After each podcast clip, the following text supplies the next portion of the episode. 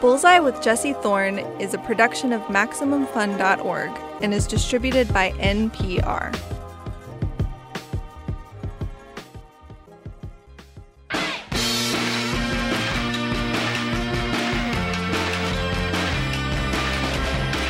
It's Bullseye. I'm Jesse Thorne.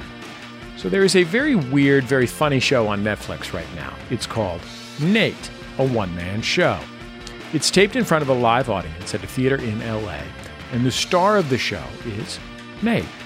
Nate has a giant handlebar mustache, a bandana over his head, and he's wearing a fleece plaid jacket, open with no shirt on underneath, chest hair exposed. And Nate, well, he kind of does crowd work. He makes the audience laugh, then he makes them uncomfortable. At one point, he wrestles a stranger. At another, he improvises a handshake with them. Nate is, as you might have gathered, a character. He's created and performed by comedian Natalie Palamides. You might have seen Natalie as part of the crew in those Progressive insurance commercials. She plays Mara. She's been workshopping Nate for years, and Natalie will admit that he is kind of a jerk. Much of the show feels like a dialogue with the audience. As Nate ropes them into different, increasingly uncomfortable situations, he explores toxic masculinity and consent. It's a unique and funny show. The Bullseye crew was turned onto it by our friend Carrie Poppy, who also hosts Maximum Fun's Oh No, Ross and Carrie, so we decided to let Carrie interview Natalie. Before we get into the interview, let's listen to a clip from Nate, A One-Man Show. In this clip, Nate has approached an unsuspecting member of the audience with an innocent enough question. What's her name? I'm so sorry, actually. I never got your name. You didn't ask me before, but it's Helen. Yeah, I'm so sorry I didn't ask you. It's Kellen? It's Helen. H E L E N. Helen? Yeah, you got it. Oh. Probably couldn't understand because it's actually pronounced Helene. um, it's Gaelic. But whatever's your name, say it how you want. Even though you're saying it wrong. Natalie Palamides, welcome to Bullseye. Hey, thanks so much, Carrie Poppy. How are you? I'm pretty good. How are you doing? I'm all right, all things considered, I suppose. Yeah, so I usually see you pretty regularly. We're good friends, but uh, I haven't seen you in the last eight months or something because of this quarantine nonsense. How's your life been? It's been a hell of a year, Carrie. I've had um a healing journey this year, as I'm sure maybe you're oh. a bit aware of. Did I tell you? I did like a twenty days water fast. Oh, wow. You know, I always try weird, weird health stuff. Yeah, you do commit to things completely. And that's actually kind of why you're here. We want to talk to you about Nate, A One-Man Show, which is uh, your new Netflix special. Yes, it is. Yes, it is. And it's essentially a taping of your live show, which how long did Nate, the live show, run? Oh, gosh. Well, I premiered it at the Edinburgh Festival in twenty eighteen, August twenty eighteen, and then toured it all over the U K and Ireland, New York, Los Angeles. For a while, I would say I, I toured it up until the pandemic started. I my last run of shows was in February twenty twenty. Oh, wow. And yeah. When did it start? Or when did you conceive Nate? Oh, I guess I started workshopping the show in December twenty seventeen, mm. but I uh, originated the character, I guess, in a uh, drag workshop in Philadelphia with the Pig Iron Theater Company in two thousand twelve. Oh, wow. Yeah. You know, I, he was baby Nate. He was much different. He didn't have a mustache or as a... as gravelly of a voice at that time, but I still consider him to be the Nate character. Yeah. Okay. So so walk us through the steps then from two thousand twelve. You conceive of Nate Palomino, whose name mm-hmm. is very similar to yours. I don't know if you realized that. Yes, um, it's a nod. It's a nod to my name. Yeah. T- take us from there to here. I was doing a drag workshop in Philadelphia with the Pig Iron Theater Company, and we were devising a play that was based on the work of this guy, or inspired by the work of Charles Ludlam. And he was famous for doing classical plays in drag, you know, performing very campy, but still being able to move people to tears. So throughout that workshopping process, I was just generating a, a bunch of male characters, and Nate was one of them that popped up, and the first piece that I did with him was all silence, and he was kind of sadly drinking a two-liter bottle of soda in his basement, um, all in silence. You know, it kind of goes with the, the theme of trying to express himself. So he was, you know, I didn't verbalize it then in that piece, but he was very sad, chugging this two-liter bottle of soda, kind of caught up in his feelings. And part of the bit was just uh, burping intermittently. And also, I think the act of finishing the bottle of soda was probably also somewhat impressive. Part of the bit maybe is, fin- is was the task. Yeah, you were drinking a whole two liter bottle. Yes, yes, exactly. And then the timing of the burps. What kind of soda? Uh, just like a soda water. I remember it trying to okay. not get too sugared up, but, you know, it needed to be carbonated yeah. so that I could have the burps. Yeah. And so at that point, it's just sort of a moment in this character's life, and you must not know much about him. Does Nate no. then sort of surprise you? Is that is that the process? Do you have to impose a life on him, or does he just come alive over the next few years? That's a really good way to put it, Carrie. Yeah, he just kind of comes alive. Whenever I get into character, he just says stuff off the top of his head. You know, I don't always know what's coming. Mm. Oh, wow. So, I mean, do you sometimes feel surprised by the stuff Nate says? Sure. Sometimes I surprise myself. Yeah, I mean, I'm not that meta where I, like, think I'm Nate or something. I'm not going to go all, uh, you know, Joker on your or anything. But, uh, yeah, sometimes I definitely am surprising myself. Or sometimes, you know, during a workshop, I'll say something and realize, like, oh, you know, went too far there. Probably shouldn't have said that. Or, you know, oh, Nate said that. But that was Nate. That wasn't me. So it's fine. It's Bullseye. I'm Jesse Thorne. Our guest is Natalie Palamides. The show is such a midpoint between a play and an improv performance. And it's not quite stand-up, but there is that heavy crowd work. How did you decide between, while you were filming this, how how did you decide between treating it as more of a play versus as uh, as one of these like comedy live events? Well, you know, I think I just put up what the show already was. You know, I didn't really decide if, how I was going to treat it like a, a play or a stand-up comedy special. It just is what it is. So we just shot what already existed. And uh, I guess in terms of just living in the comedy scene in Los Angeles, I try not to put a label on myself mm. of what it is. I mean, I, I think it's a comedy show, but, um, you know, I love using theatrics. I love theatricality, and I love how you can elevate a piece by, by making it theatrical and having some genuine moments or like some cool spotlight effects or, you know, waterworks on stage. Yeah, there's a literal shower on the stage. Mm-hmm. Yeah, that. I like to get creative. I don't want to put myself in a box and say, like, oh, it's this. I don't want to limit myself. I just, if I think of something, I'll put it in the show. Mm-hmm. Yeah, so then does Nate have a script? No, not currently. But, I mean, from doing it over and over again, I just remember it. So it is scripted in a way, in the way that I just remember to do those things the same every time. You know, there are mm-hmm. written jokes mm-hmm. and there's definitely a structure that the show follows. But, you know, I keep it really loose. And yeah, I've never written it down. So maybe I should do that because it's been a while since I've done it. I usually just rely on my muscle memory. Uh, yeah.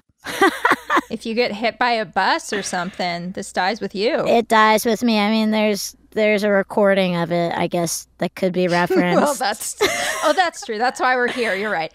My guest is actor and comedian Natalie Palamides. Her new Netflix special, Nate, a one-man show, has been described as a powerful exploration of masculinity and consent. And much of the show feels like a dialogue with the audience, and there's a lot of audience participation. Let's listen to a clip. In this clip, Natalie's character Nate has enlisted an audience member to join her on stage in the role of her best friend, Lucas. In Nate's world, they're about to share their signature handshake, but of course to the audience volunteer, this is totally new, and they're forced to improvise along with Nate.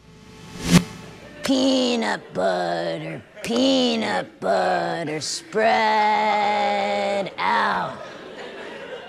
Peanut butter, peanut butter, spread out.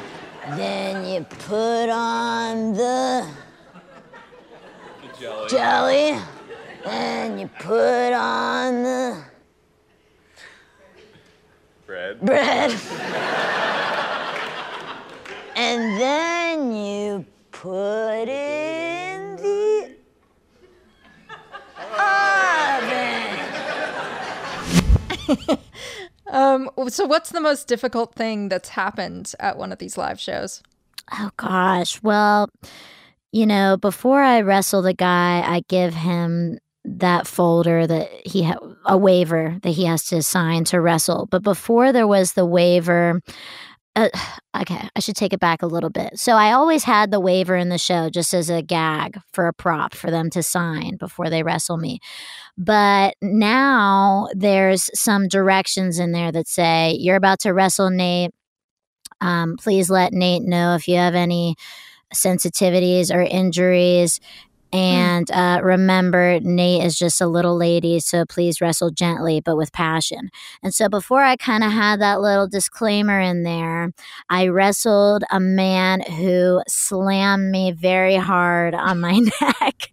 Um, oh, my and God. So, so there's just been – that was probably the most – Uh, dangerous wrestling situation I got into. And there were a couple others that were, you know, a little bit risque. And, um, you know, because I'm really egging people on sometimes when they come up and pushing their buttons. And some some people, they just get into it, you know, and it becomes a little bit real for them. So whenever I went to the U K, they're big on risk assessments in the U K. So they kind of mm. made me put a disclaimer into the waiver.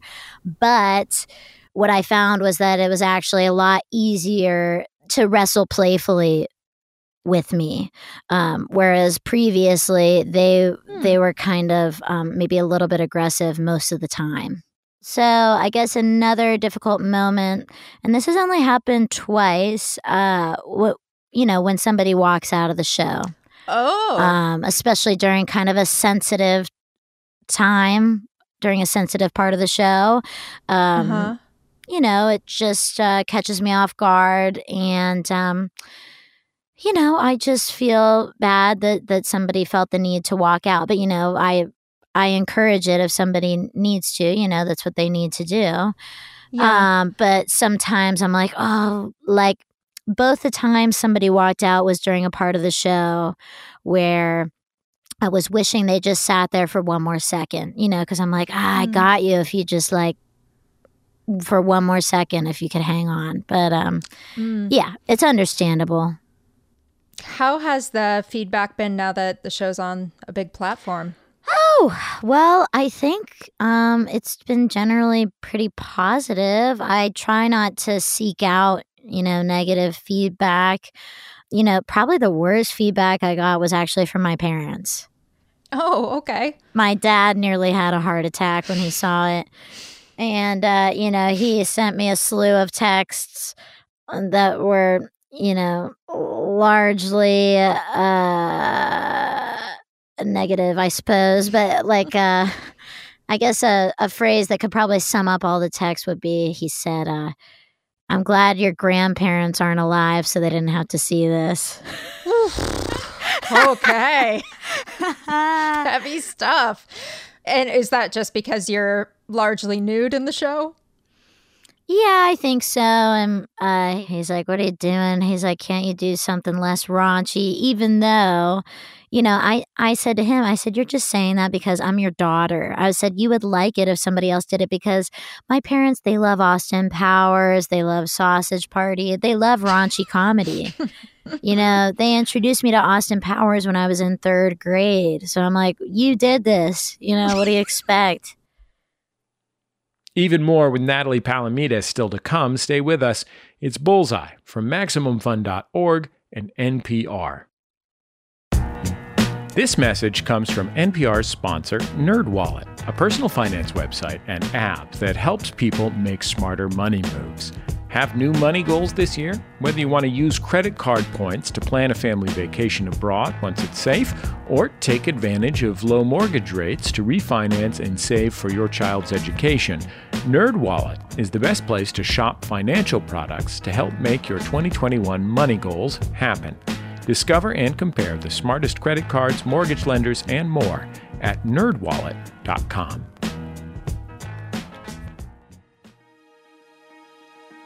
I started listening to Oh No, Ross and Carrie shortly after I broke my arm. I was allergic to water. I knew it was time to make a change. There's something about Oh No, Ross and Carrie that you just can't get anywhere else. They're thought leaders, discoverers, founders, healers, luminaries. Ross and Carrie don't just report on fringe science, spirituality, and claims of the paranormal. They take part themselves. They show up so you don't have to. But you might find that you want to. My arm is better. My landlord came back from the dead. Just go to Maximum Fun dot org. Thank, Thank you, Ross and Carrie. Oh No, Ross and Carrie is just a podcast. It doesn't do anything. It's just sounds you listen to in your ears. All these people are made up. Goodbye. Gunsmoke. Grey's Anatomy. Choose me. Game of Thrones. You know nothing, Jon Snow. None of these shows would exist without one guy and his very famous wife. How Desi Arnaz invented television as we know it on N P R's Planet Money podcast. It's Bullseye. I'm Jesse Thorne. If you're just joining us, our guest is Natalie Palamides. Natalie is a comedian here in Los Angeles. You might have seen her as a recurring character on those Progressive auto insurance commercials. She's also got a unique and fascinating new special out. In Nate, a one man show, she plays the show's title character. Nate is a chauvinist jerk. He ropes audience members into weird and uncomfortable situations. It's as awkward as it is funny. You can check it out now on Netflix.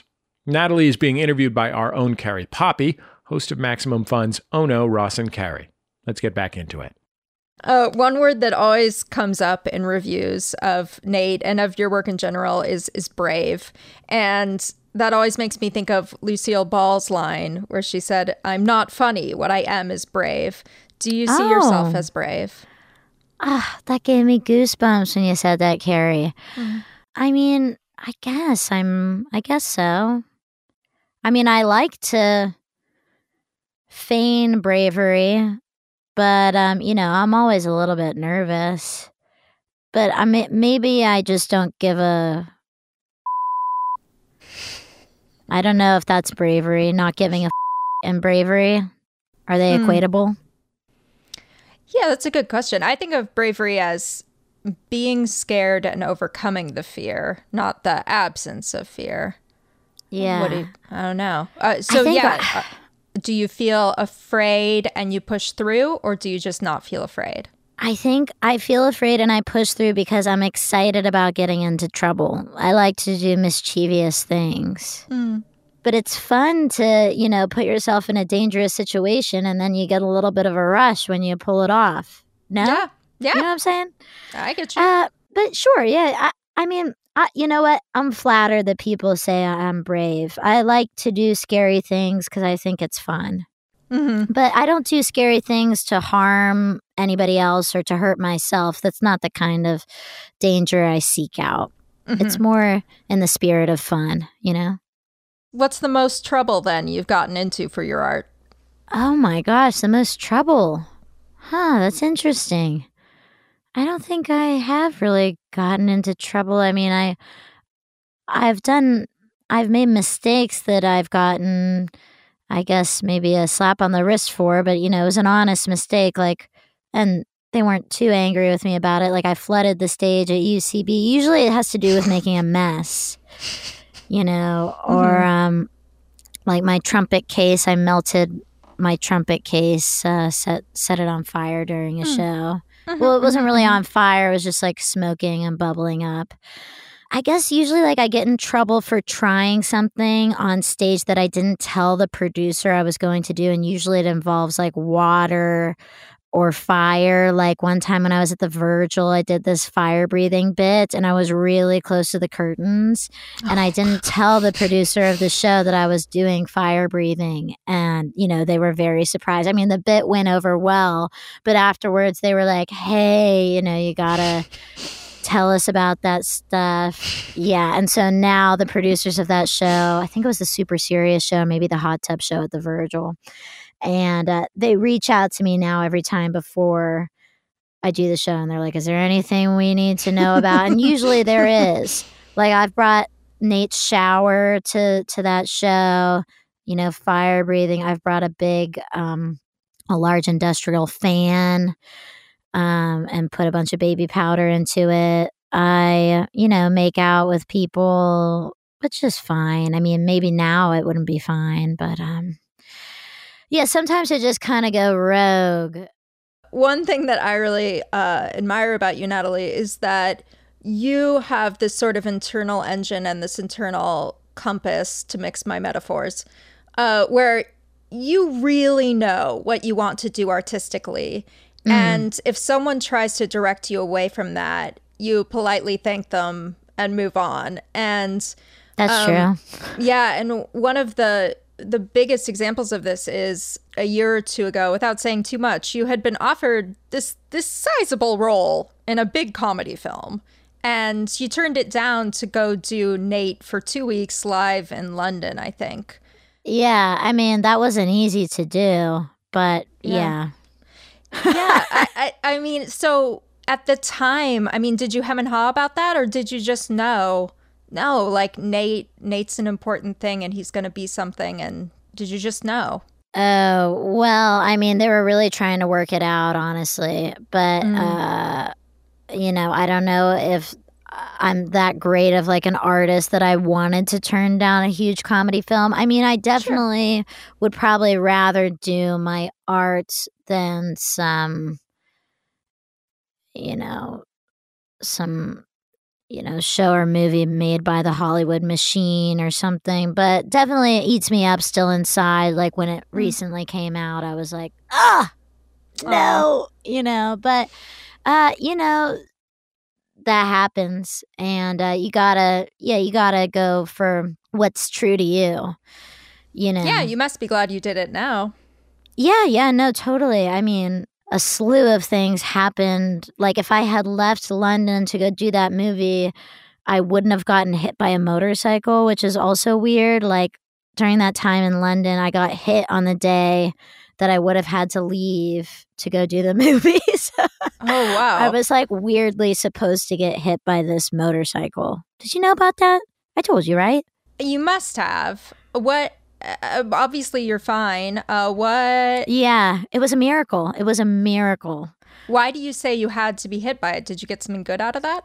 I don't know. The butterfly effect, you know? I mean, I believe in fate and destiny and all that. I mean, I believe you also have to make your own luck and you got to work hard and stuff like that. But um, I don't know. I, I kind of, I'm a believer of everything happens for a reason. Yeah, fair, fair enough. I hear that story and think, damn, should have gotten out of London a day earlier so you don't get hit by that motorcycle. I know. Well, I, that definitely crossed my mind when I got went, whacked by that thing. I was like, freaking damn it. Like, if I had just gone to go do that movie, I would have uh, not been hit by this thing. But also, I should have just, like, been looking. Well, the thing is, okay, I got hit. The motorcycle was coming up the middle between stopped cars. And, I, you know, I wasn't using the crosswalk, but traffic was stopped. I thought it was safe, but I was jaywalking, you know? So um, mm. There's I got to take responsibility. Folks. Don't jaywalk. But maybe I had to learn not to jaywalk so that yeah. later in my life, I didn't die from getting hit by a bigger vehicle. There it is. Now there I'm it is. Very, we found the lesson. Very diligent about crossing the street now. Oh, and you good. Know what's funny is like when I called my mom to tell her I got hit, She was like, I knew that was going to happen to you. You hmm. never look. You never look when you're crossing the street. And I freaking looked. I looked. Anyways, Carrie, I appreciate you making me sound honorable and valiant that I like stood my ground and went and did my art. But I definitely was bummed that I couldn't do this movie. But yeah, I mean, it is true that my art is always more important to me. And I think that I would always choose art over some Hollywood film. Not that it's like crappy, because I definitely wanted to do it. Sure. But you know what I mean? There's yeah. that story about, um, you know, what's his name? Charlie from It's Always Sunny. He, he uh, just, not that this is the same level at all, but he chose between series regular on a network show and developing It's Always Sunny, even though he didn't know if it was going to get picked up or what. And he mm. chose his art. So I want to talk uh, before we go about uh, about Nate as a character. Mm-hmm. So there's this this very important moment in the show uh, where Nate has just realized he might have done something very, very wrong, uh, but he's not sure. And he he turns to the audience and he just point blank asks us, "Did I do something wrong here?" And uh, and the audience sort of peppers the replies. You hear a yes from the corner and a no from the other side, and yes, no, yes, no. And usually the audience is kind of split. Mm-hmm. So the first time I saw the show, I don't know if you'll remember this, but afterward I asked you if you had an opinion. Do you think he did something right or wrong? And, and I won't say what you said here, but you had a very definite answer, which kind of surprised me. And I wonder, is do you still have a definite answer to that question, or has it gotten more gray over time? Mm, yeah, I think I still have a definite answer, but I'm not interested in telling people what I think. So I would be interested in engaging in, conversa- in a conversation about the nuance of that moment, but I, mm-hmm. uh, you know, with somebody after the show, but the purpose of the show is not to preach my opinion of mm-hmm. what it is. You know, I would like right. everyone to feel heard, and I would just honestly like it to be more of a starting point for conversation for for people on all sides, you know, on all points of the wheel of the conversation, to feel like they're able to enter into it and what they're welcome in the conversation. And, you know, we're allowed to use words that are maybe usually deemed as too taboo. You know, it's like we have to be able to say these things, I think, even though right now I'm like, carefully choosing all of my words and making sure that I don't say anything wrong. But um, that's what I would like to surpass, hopefully, one day. And I, you know, would like to encourage everybody else to, you know, treat each other with a bit of empathy when they're discussing these things. And, you know, so that we can feel more free to discuss these things without feeling like, oh, we're going to get harpooned by the person we're discussing it with. And because I think in general, you know, of course, you know, there's always outliers, but um, I think most people aren't setting out to hurt anybody when they want to discuss these things. And I think most people want to feel understood. And um, if we could just approach these kind of conversations with with that in mind, I think that's that would be helpful. Natalie, thanks for being on Bullseye. Thank you for having me, Carrie. Natalie Palamides. Her new special is called Nate, A One Man Show. It's streaming now on Netflix. Also, check out our guest interviewer, Carrie Poppy's podcast, Oh No, Ross and Carrie. I just saw her tweeting that she was about to interview an expert on QAnon. So if you want what will almost certainly be an informative and funny interview about a terrifying subject, uh, check that out. That's the end of another episode of Bullseye. Bullseye is created in the homes of me and the staff of Maximum Fun in and around greater Los Angeles, California, where construction across the street from my home has not only made it very difficult to record, uh, but also has led me to go through the automated car wash about twice a week, which honestly, that's actually kind of a side benefit. I, I love going through the automated car wash. Our show is produced by Speaking Into Microphones. Our producer is Kevin Ferguson. Jesus Ambrosio and Jordan Cowling are our associate producers. We get help from Casey O'Brien and Kristen Bennett. Our interstitial music is by Dan Wally, also known as D J W. Our theme song is by The Go Team. Thanks very much to The Go Team and to their label Memphis Industries for letting us use that. You can also keep up with the show on Twitter, Facebook, and YouTube. We post all our interviews there. And I think that's about it. Just remember, all great radio hosts have a signature sign-off. Bullseye with Jesse Thorne is a production of Maximum Fun dot org and is distributed by N P R.